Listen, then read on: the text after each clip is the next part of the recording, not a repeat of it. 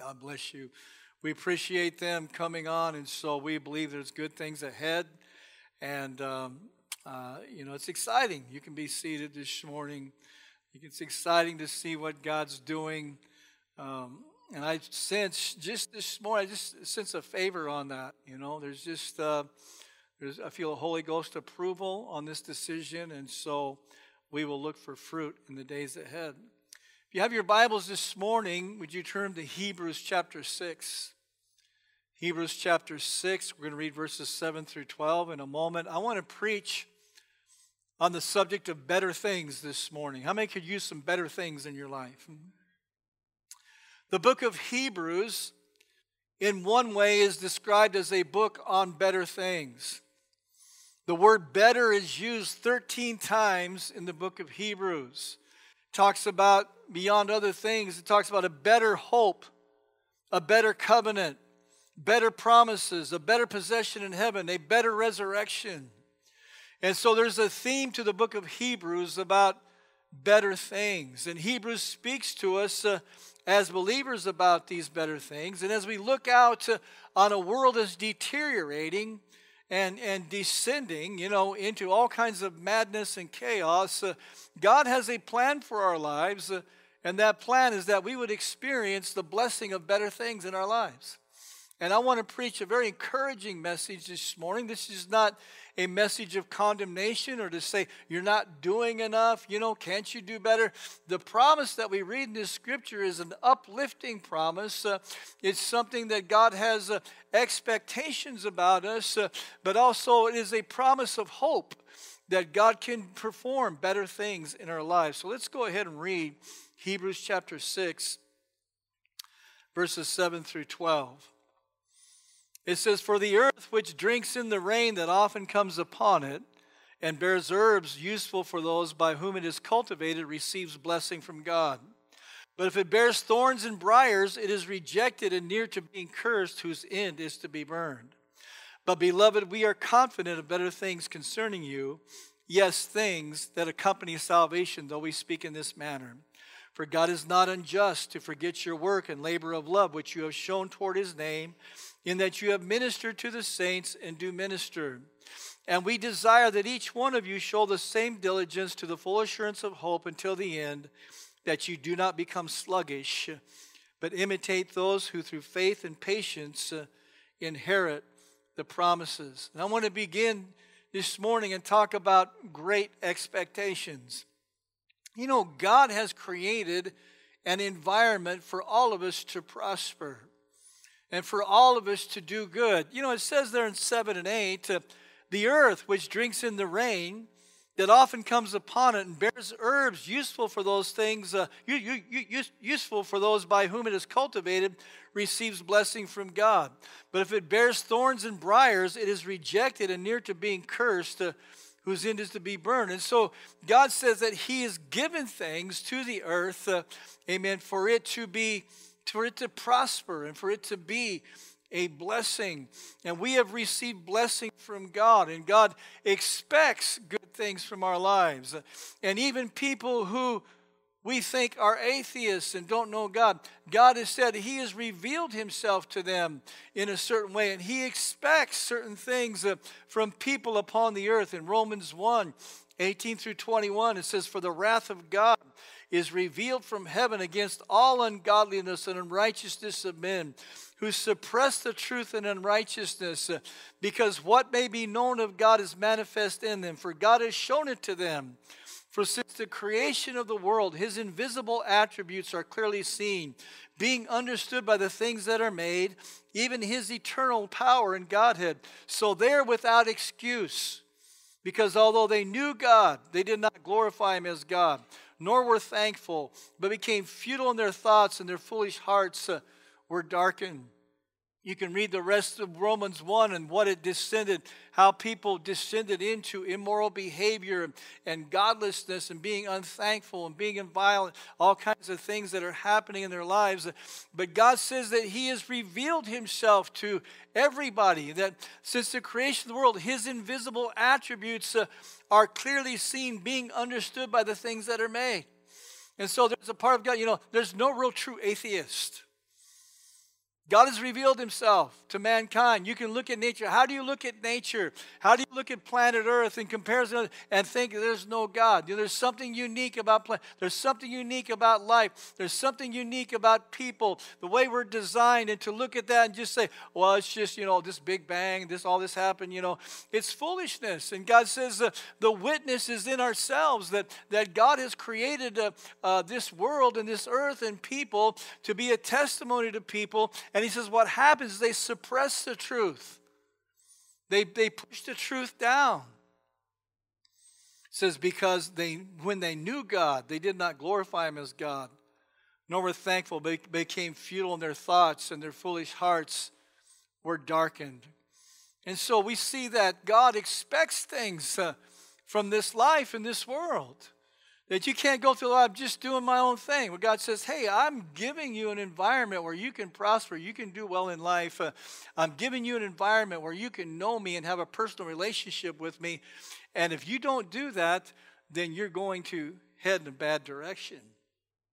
We as believers, especially, are expected to bear fruit from what we have received from God. You know, people get condemned sometimes because they struggle with personal fruitfulness. You know, I haven't won many souls. You know, people have that battle in their mind. And so fruitfulness uh, has a larger scope than just how many notches you have on your Bible. You know what I'm saying? Is that how many people you pray with on an outreach. That fruitfulness goes well beyond that. In Galatians 5 22 and 23 says, uh, But the fruit of the Spirit is love, joy, peace, long suffering, kindness, goodness, faithfulness gentleness and self control. Against such, there is no law. And so there's fruit that is beyond just praying with people to get saved. But God looks from our lives, amen. He looks that He's given us an environment, especially a spiritual environment in the church, that we would bear fruit. He's given us the, the elements, amen. He's given us the spiritual nutrition to grow and to change and expects us to take what we have received and bear fruit with it. In Luke 12, 42 through 48, it says, And the Lord said, Who then is that faithful and wise steward, whom his master will make ruler over his household to give them their portion of food in due season? Blessed is that servant whom his master will find so doing when he comes. Truly I say to you that he will make him ruler over all that he has. But if that servant says in his heart, My master is delaying his coming, and begins to beat the male and female servants and to eat and drink and be drunk, uh, the master of that servant will come on a day when he is not looking for him and at an hour when he is not aware and will cut him in two and appoint him his portion with the unbelievers. And the servant who knew his master's will and did not prepare himself or do according to his will shall be beaten with many stripes. But he who did not know, yet committed things deserving of stripes, shall be beaten with few. For everyone to whom much is given, from him much will be required, and to him and to whom much has been committed, of him they will ask the more. And so Jesus is saying here, he says, Hey, you know, I've given you a life. He says, I want to see things from your life. I want to see fruit. I want to see change. I want to see transformation in your life. You know, Jesus cursed the fig tree that didn't bear fruit. Remember that? And the disciples were freaked out. Wow, God, what's going on, man? Kind of harsh.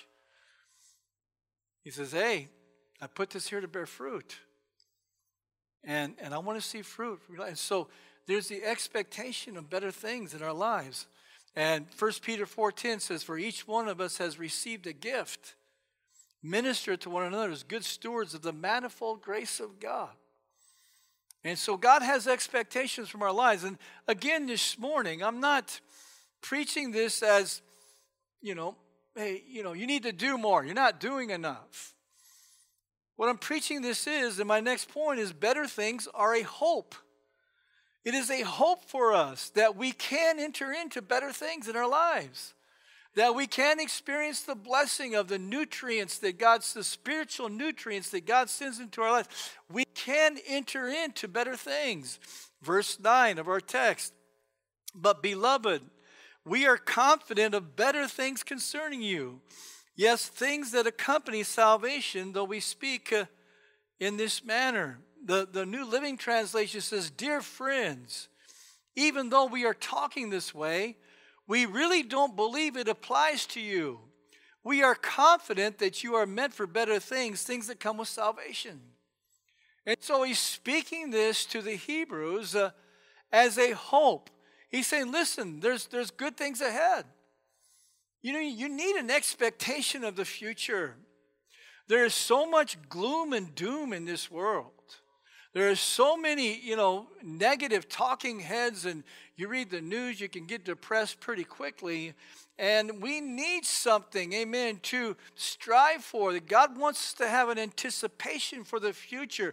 He wants us to have a hope of better things in the future, regardless of what's happening in this world. Life can be dreary and discouraging sometimes. And Hebrews wants us to lift our eyes to the promise that God has better things. In Psalm chapter 3, verses 1 through 3, David, in a time, dark time in his life, he's running from his son Absalom, who's trying to kill him. And he says, Lord, how they have increased who trouble me. Many are they who rise up against me. Many are they who of me, There is no help for him in God. Selah. But you, O Lord, are a shield for me, my glory, and the one who lifts up my head. What's he saying is David, he's walking and his head is hung down. He's fleeing his, he's fleeing his son. It's a dark time. He's, uh, he's got the, all these things coming against his life. But he said, God, you are the glory and the one who lifts up my head causes me to see that there's going to be better days ahead. I'm experiencing a dark time in my life right now, but there are better things ahead. The truth is, most of us struggle with the better things that God has for us. You know, you look at how God called the kings and the prophets in the Old Testament, and how many times there was usually a wrestling match with them trying to be brought into the better things that God had for them. We think of Moses, you know, I can't talk, you know, uh, you know, I, I can't, what am I going to say? And God has to, you know, win him over. We can think about Gideon you know, Gideon, you know, he's, uh, uh, you know, God's calling him and he says, You mighty man of valor. And he's hiding in the wine press and he's, he's trying to figure out what to do with his life. And God's trying to encourage him, Hey, I'm going to use you. And he has to be talked into it. He does the whole fleece thing. You know, are you sure you're, you're talking to me? You know, I think you, I think you missed it, God. I think you need to be talking to somebody else. There's Saul when God called Saul, you know, that he says, Hey, I'm just, uh, you know, I'm from the, I'm from the smallest tribe. Why are you calling? All throughout the Word of God, we see this. And we have a hard time believing that God would call us into something greater, that God would call us something into something better for our lives. One of the great illustrations uh, is, the, is when God calls the prophet Jeremiah. In Jeremiah chapter 1, verses 4 through 8, he says, Then the word of the Lord came to me, saying, before I formed you in the womb, I knew you. Before you were born, I sanctified you. I ordained you a prophet to the nations. Uh, then said I, Ah, Lord God, behold, I cannot speak, for I am a youth. But the Lord said to me, Do not say I am a youth, for you shall go to all whom I send you, and whatever I command you, you shall speak. Do not be afraid of their faces, for I am with you to deliver you, says the Lord. So here's God. He says, Look, Jeremiah, I've had a plan for you from before you were born. Before I formed you in the womb, I knew you. Man, that's some plans right there.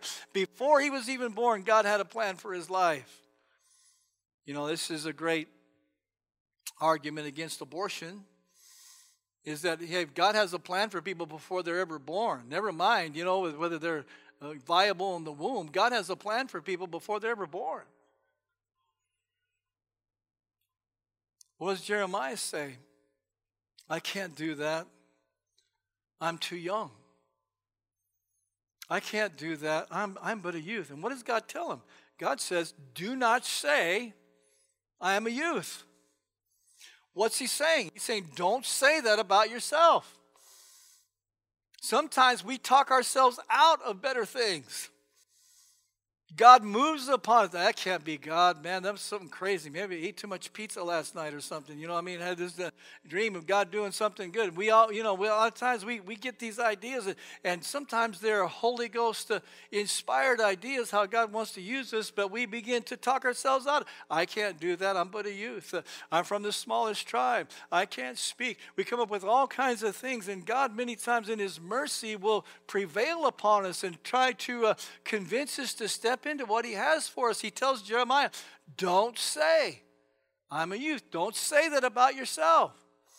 Don't speak negatively about yourself. Does that mean that we just, you know, all become narcissists, you know, we're just, uh, we, you know, exalt ourselves? No, but God is saying there's something unique. Uh, about my working in your life when I'm bringing you into better things, you need to pay attention to that uh, and you need to tap into that uh, and you need to pursue that because I want to bring you into better things in your life.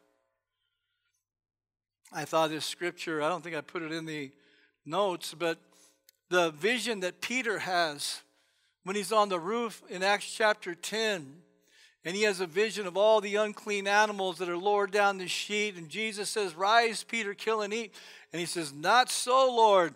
Uh, uh, a voice came to him, Rise, Peter, kill and eat. But Peter said, Not so, Lord, for I've never eaten anything common or unclean. And a voice spoke to him again the second time, What God has cleansed, you must not call common. That word common means ordinary or unclean. And Jesus, Jesus tells Peter, He says, If I've cleansed it, it's no longer common. It's no longer ordinary. It's no longer unclean. How many of you have been cleansed by the blood of Jesus this morning? The Bible says you are no longer common. You are no longer unclean.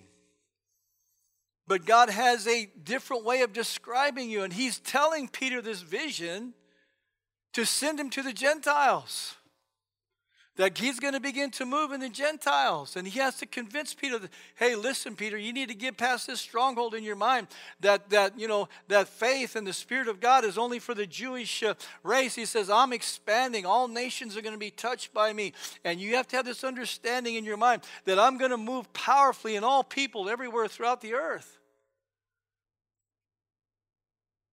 Isaiah 55, verses 8 through 13 God says, For my thoughts are not your thoughts, nor are your ways my ways, says the Lord. For as the heavens are higher than the earth, so are my ways higher than your ways, and my thoughts than your thoughts.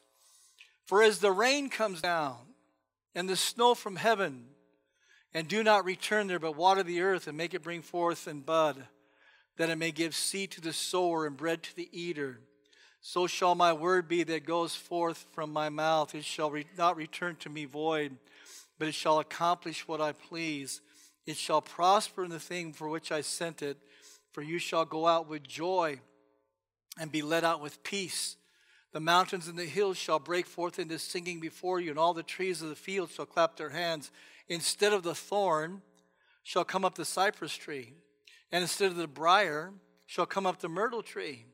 And it shall be to the Lord for a name, for an everlasting sign that shall not be cut off. You know, when I was studying for this, I realized what a perfect companion scripture this is for Hebrews 6. Because Hebrews 6, we just read, for the earth which drinks in the rain that often comes upon it and bears herbs useful for those who is cultivated receives blessing from God, but it bears thorns and briars, it is rejected, near to being cursed. Now, God is saying, My thoughts are not your thoughts, my thoughts are higher than your thoughts. What does that mean? That means sometimes God thinks more elevated about our lives than we do. How He can use our lives, the potential of our lives, the potential of better things. Well, I think I could probably maybe get right here. I think maybe I could probably do this. That's, oh, no, no, I'm thinking way up here. Way up here. And what he's saying is that the nutrients that I'm giving you are going to cause that fruit to bear in your life. And he says, instead of the briar shall come up the myrtle tree. Um, and it shall be a, it, uh, instead of the briar shall come up the myrtle tree, instead of the thorn shall come up the cypress tree. He said, The things that used to curse your life, they're to be, they're to go away. I'm to bring blessing in your life. I'm sending nutrients into your lives uh, for better things.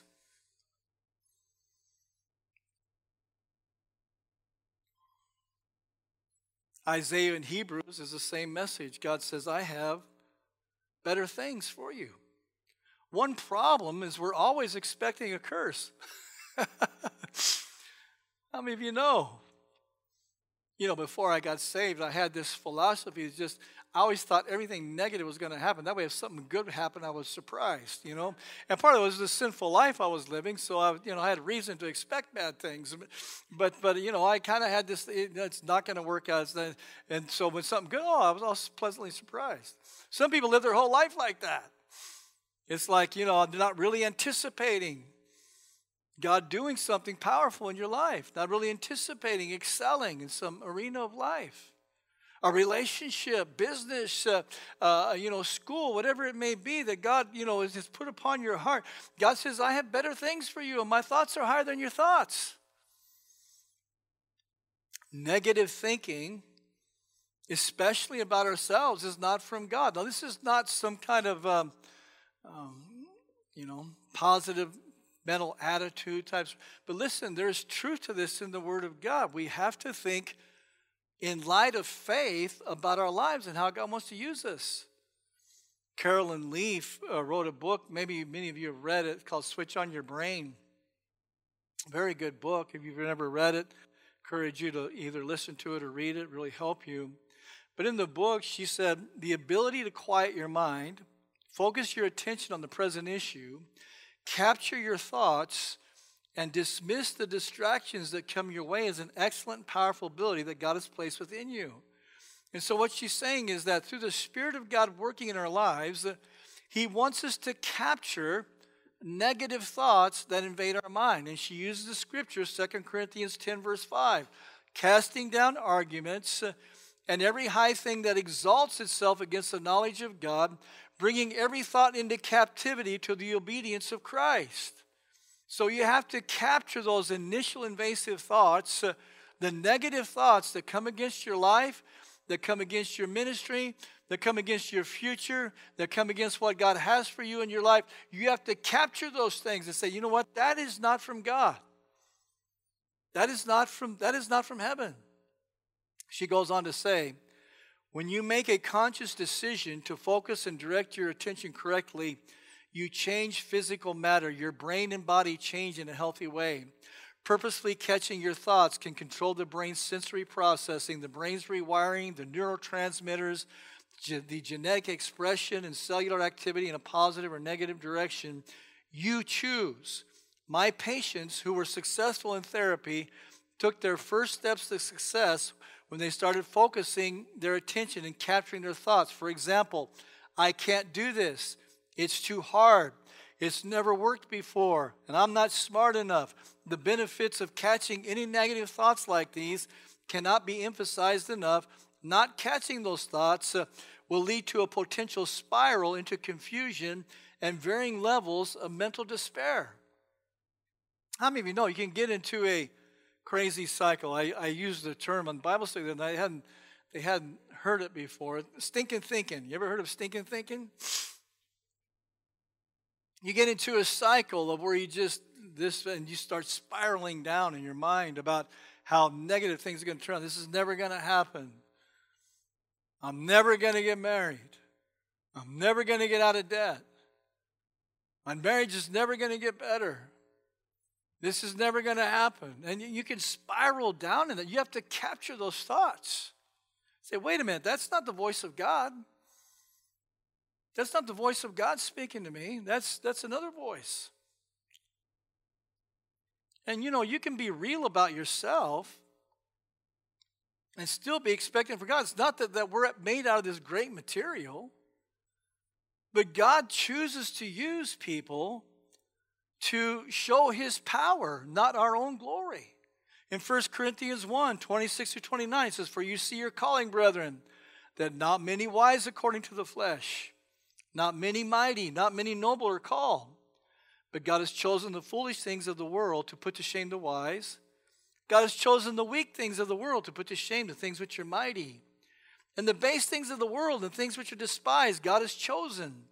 And the things which are not, to bring to nothing the things that are, that no flesh should glory in his presence. So, what I'm saying this morning is that God wanting better things is not about him building on, we are so great. It's about his power working in our lives that we're trusting Him to bring better things. And we're trusting in His power, what He's able to do in us, not what we are able to do in ourselves, because we are nobody in ourselves. It's not about us and our great potential, it's about God working in and through our lives to bring us into better things.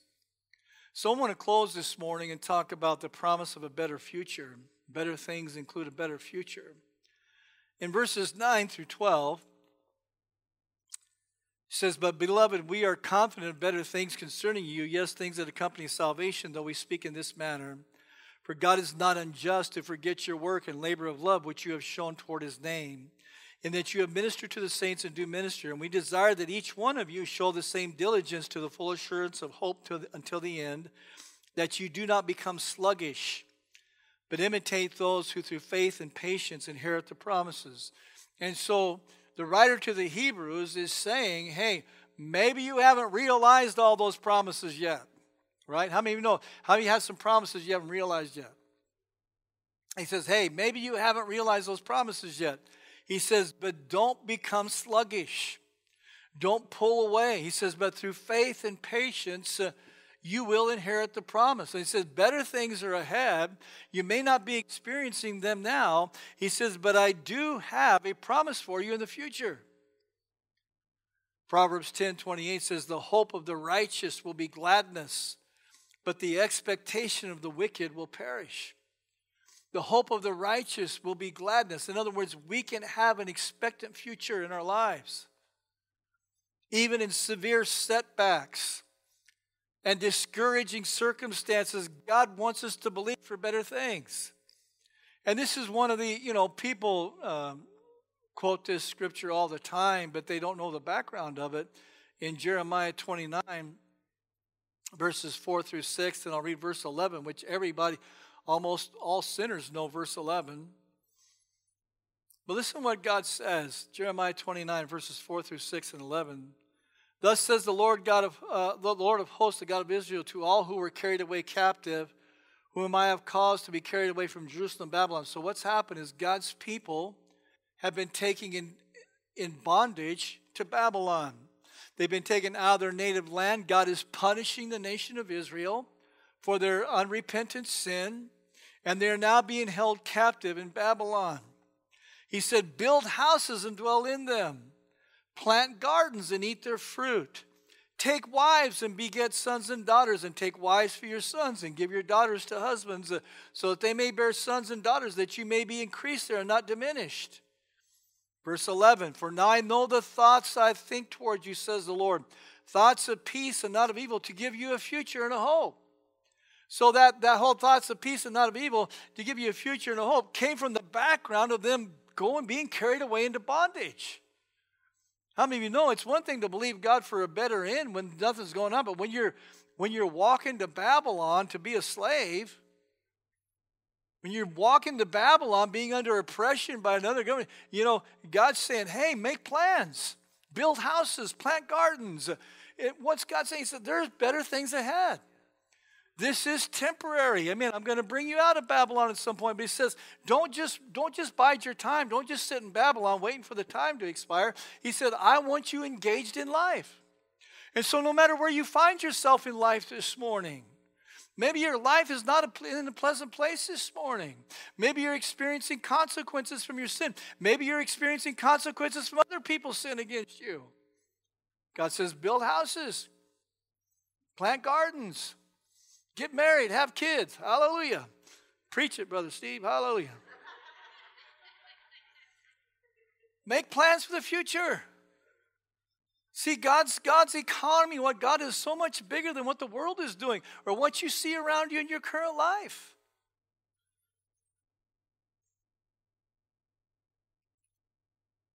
And you know, just as, as, as a closing, your life doesn't have to be bad to desire to want to be better. When I'm preaching this morning, you know, I'm not saying that, hey, you know, my life is really crummy. I need to make it better. You can have a good marriage and want a better marriage. You can have a good prayer life and want a better prayer life. You can have a better study life of the Word of God and want a better study life. One of the things that motivates me in my ministry and everything I do is God, you know, there's things that I'm, you know, I labor for and I give myself to, but God, how can we do it better? Not, not as a condemnation, you're not doing it right, you can never do anything right, but God, how can we make this better? Man, if that's the motivating force of your life, I'm telling you, there's blessing ahead of you. If you will enter into that, God, how can I make this better? What can I do better? How can I make this more fruitful? How can I be closer to you? And not in a way of that, that what I have now is not good. I have a good prayer life. I have a good relationship with God. You know, I have many good things in my life, but I want better things. And I think that should motivate all of us. Some people, all they have is nostalgia, looking back on better days. Well, I remember the good old days. The 70s, there was a TV show called Happy Days. Some of you, most of you don't remember that. But it was about the 70s, They're looking back on the 50s. And they're at the malt shop, you know, and they're having a good time. And so people from the 70s are going, man, I wish we could live back in the 50s. And it was this, it was this longing for a time of the past. How many of you know we do that in our lives? We think better days are behind us. Ecclesiastes 7, verses 8 and 10 says, The end of a thing is better than its beginning. The patient in spirit is better than the proud in spirit. Verse 10 Do not say, Why were the former days better than these? For you do not, you do not inquire wisely concerning this. He's saying, Hey, don't think that, you know, better days are behind you. Better days are ahead. I said before, your car has a big windshield and it has a very small rear view mirror. That's because your focus needs to be on what's ahead, not what's behind.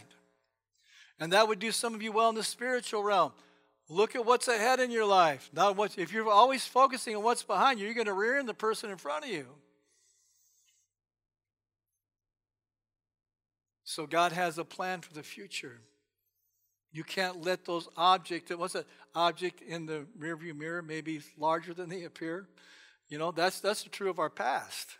Sometimes the things of our past are a lot bigger than than, you know, than they're looking a lot bigger than what they really are. Sometimes we look back and think, hey, it was so good back then. Yeah.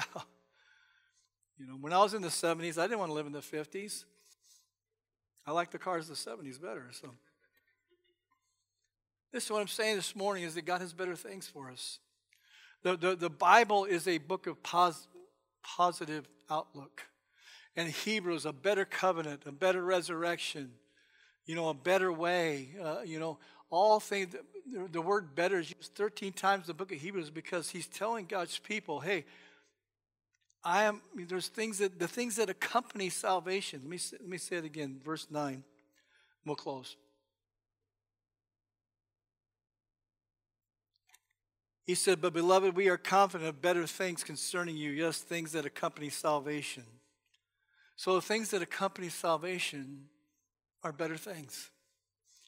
Better than any plan the devil has for your life, better than any plan the world has for your life.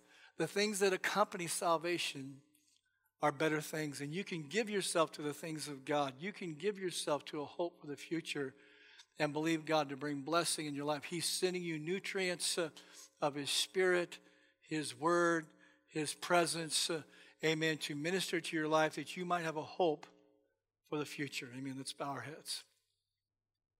Our heads are bowed, our eyes are closed this morning. Appreciate you today.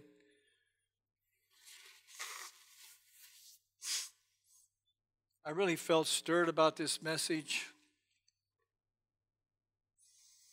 Better things. You know, when I gave my life to Jesus Christ 43 years ago, I really needed some better things in my life. my life was not a life of better things. It was a life of things, a life of addiction, immorality, all kinds of things I was experiencing in my life. And you know, when I came into the life of faith, I was always puzzled by Christians because they didn't have the paraphernalia or the outward things that I thought would bring happiness. But you know, when I got saved, I realized, man, I'm entering into something so much better than what I had. God has so much more better things in my life than anything I could provide for myself or the world's plan for my life. And God has better things for you today. Maybe you're here in this place and you're not right with God. You're unsaved this morning. Perhaps you're backslidden, you're away from God. Maybe there's something working in your life that has pulled you away from your intimate relationship with God, and God is calling you home this morning. Whatever the case, we want to give people an opportunity to respond before we go any further. If you're here today and you're not right with God, you're not a believing Christian, you don't have a relationship with the living God, or perhaps you're backslidden, you're far away from God, and you'd like to make things right with God before you leave this place, would you slip up your hand, put it right back down? God will help you today. Amen. If there's anybody here at all, slip up your hand, put it right back down. Church, this morning, the motivating factor of this message was not, and I wanted to be careful too. I'm not saying you're not doing enough. You need to do better. You know, how many of you ever heard that? No matter how hard you try, hey, you could do better. Well, sometimes we give it all, you know, sometimes we're giving our best. So that wasn't my motivation this morning. My motivation is that you see the hope of better things in your life, that God really does have a future for you, no matter where you find yourself. God spoke the hope of a future of peace to a nation that was going into bondage, that was going into some tough times. He says, Listen, I know the thoughts that I think towards you, thoughts of peace and not of evil, to give you a future and a hope. I have better things ahead. And so, all of us here this morning, you know, God wants to. Why? There's some people here. There, you have some negative thinking in your life. You have some things that, you know, God stirs you about things. God speaks to you about things. You say, man, that's just crazy. I don't know why I'm thinking that. You talk yourself out of it.